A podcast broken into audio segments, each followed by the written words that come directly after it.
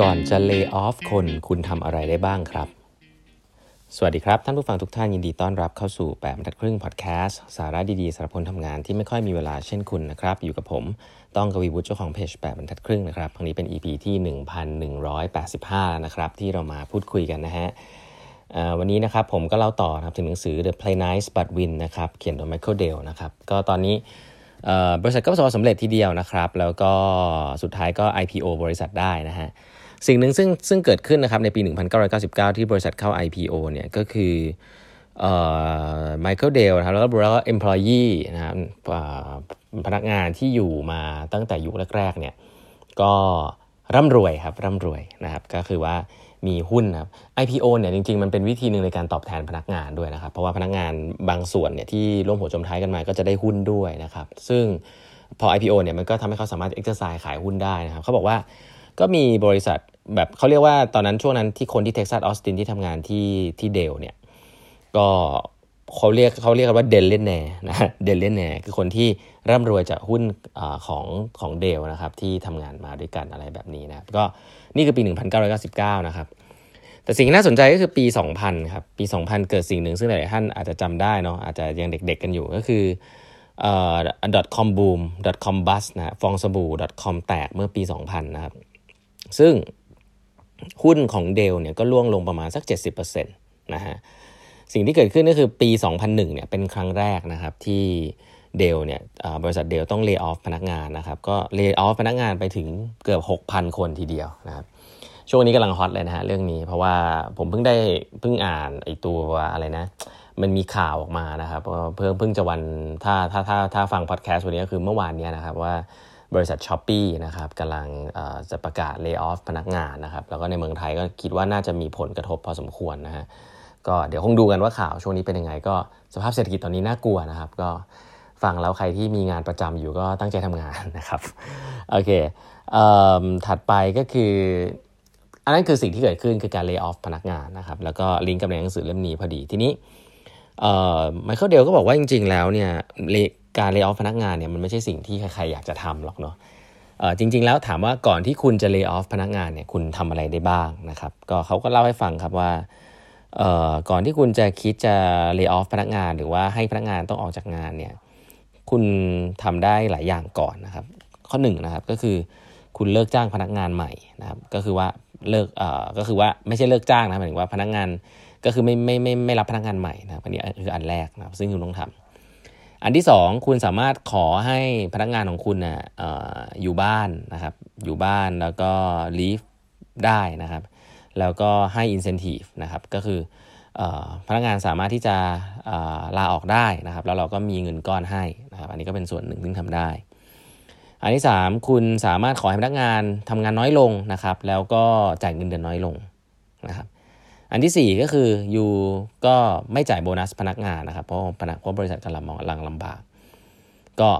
อันนี้ก็คือไล่เรียงมานะครับ มีตัดเงินเดือนของผู้พนักงานผู้บริหารอะไรแบบนี้แต่สุดท้ายแล้วก็ก็ต้องเลิกออฟนะครับ ก็นี่ก็คือคือพาสุดท้ายที่เกิดขึ้นคือการเลิกออฟพนักงาน ซึ่งผมก็คิดว่า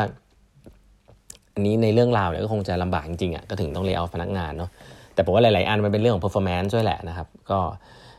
ทำยังไงให้บริษัทยังกำไรอยู่เพราะอยู่ในตลาดหลักทรัพย์เนี่ยก็จะโดนพุชนะครับให้ต้องทำกำไรนะครับ ซึ่งผมคิดว่า cost ของคนก็เป็น cost หนึ่งซึ่งมันก็อยู่ตรงนั้นแหละนะฮะก็อันนี้เล่าให้ฟังเรื่องหนึ่งก็มันเกิดเรื่องนี้ขึ้นนะครับ สิ่งหนึ่งซึ่ง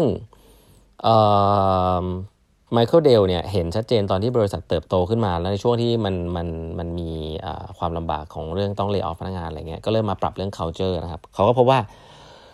เเรื่องราวของบริษัทเขาเนี่ยจริง ๆ แล้วผมว่าคล้ายบริษัท Facebook มากเลย คือเป็นบริษัทที่โฟกัส on growth มากๆนะครับโฟกัส on ตัวเลขมากๆนะครับเน้นเรื่องการเจริญเติบโตของบริษัทนะครับ จนเขาก็ปกติแล้วเนี่ยที่บริษัทเดลเนี่ยก็จะมีสิ่งที่เรียกว่า Tell Dell นะ Tell Dell ก็คือการทำโพลนะครับที่ anonymous นะฮะไม่ต้องบอกชื่อนะครับ เพื่อที่จะบอกว่าตอนนี้บริษัทมีปัญหาอะไรบ้างนะครับ อาจจะถามคำถามประมาณว่า ถ้าตอนนี้คุณได้ offer เงินเดือนเท่ากัน หรือว่ามากกว่านิดหน่อยเนี่ยคุณจะไปอยู่บริษัทอื่นหรือเปล่านะก็พบว่าผลผลตอบรับบอกว่าส่วนใหญ่คือย้ายนะย้ายไปอยู่บริษัทอื่นถ้าได้เงินเดือนเท่ากันนะครับอันนี้คือปัญหาแล้วผมว่าคำถามนี้ดีนะลองเอาไปใช้เป็น survey ถามคำถามได้นะเป็นคำถามที่ค่อนข้าง insightful ทีเดียวนะครับ ก็ก็มีคำถามแบบเนี้ยที่เขาก็ทำ survey แล้วเพราะว่าเออมันมีปัญหานะครับเพราะว่าเเมื่อก่อนเนี่ย organization คือ flat มาก แล้วก็ไม่ได้มี structure อะไรนะครับ เพราะฉะนั้นเนี่ย ทุกๆ manager หลายๆหลายๆส่วนก็สามารถที่จะตัดสินใจอะไรเองได้ค่อนข้างเยอะนะครับ ไม่ต้องมี approval ไม่ต้องมีอะไรที่จะต้องมาประชุมอะไรกันเยอะแยะนะครับ ก็ทำให้เคลื่อนที่ได้รวดเร็วนะฮะส่วนหนึ่งนะครับซึ่ง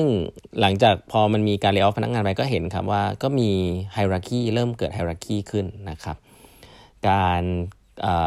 คอลลาบเรทระหว่างแต่ละทีมก็น้อยลงนะครับ เพราะนั้น เขาบอกว่า growth เนี่ยก็มาด้วย expense ของสิ่งที่เรียกว่า customer experience นะครับ แล้วก็ teamwork พอสมควรนะครับ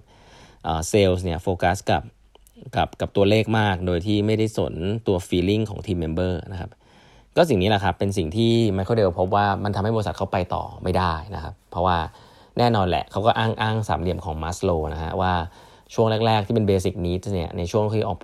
บริษัทเริ่มเติบโตเนี่ยก็สำคัญนะคนก็เข้ามาก็อยากได้เงินเดือน อยากได้ความ secure ใช่ไหมครับแต่ว่าถ้าเป็นพนักงานที่เก่งๆ หลังจากนั้นเนี่ยก็พนักงานก็ต้องการที่ที่มี purpose นะครับที่มันไม่ได้เป็น number driven อย่างเดียว เขาก็บอกว่าตอนนั้นเนี่ยพบว่าเดลเนี่ยขาดบริษัทไมเคิลเดลเนี่ยขาดสิ่งนี้นะครับแล้วก็ company culture ที่ที่เคยทำมาเนี่ยก็ไม่ได้ทำแบบจริงจังนะครับเขาก็เลยบอกว่าถือโอกาสนะครับที่มี .com bus เนี่ยแหละนะครับที่มีฟองสบู่แตกเนี่ย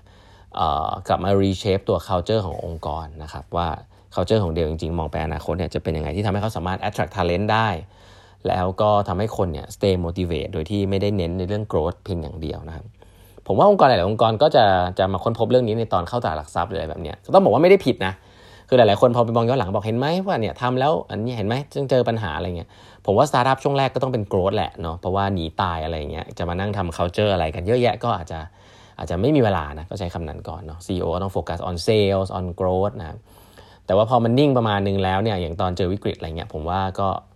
การกลับมาดูแลเรื่อง culture ก็เป็นสิ่งที่ปกติคนก็ทำกันนะครับแต่ก็ไม่ได้หมายความว่าแบบโหเราต้องดูแล culture อะไรกัน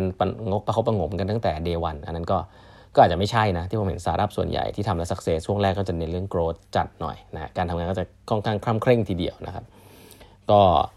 อันนี้ก็เป็นเรื่องราวนะที่เขาบอกว่าเขากำลังจะเริ่มทำ ดูแลเรื่อง culture ขององค์กรละซึ่งมันจะเป็นยังไงนั้นเนี่ยเดี๋ยวผมมาเล่าให้ฟังในครั้งต่อไปแล้วกันนะครับ วันนี้เวลาหมดแล้วนะครับ ฝากฝากกด subscribe แบบพึ่ง podcast นะฮะแล้วพบกันใหม่วันพรุ่งนี้นะครับ สวัสดีครับ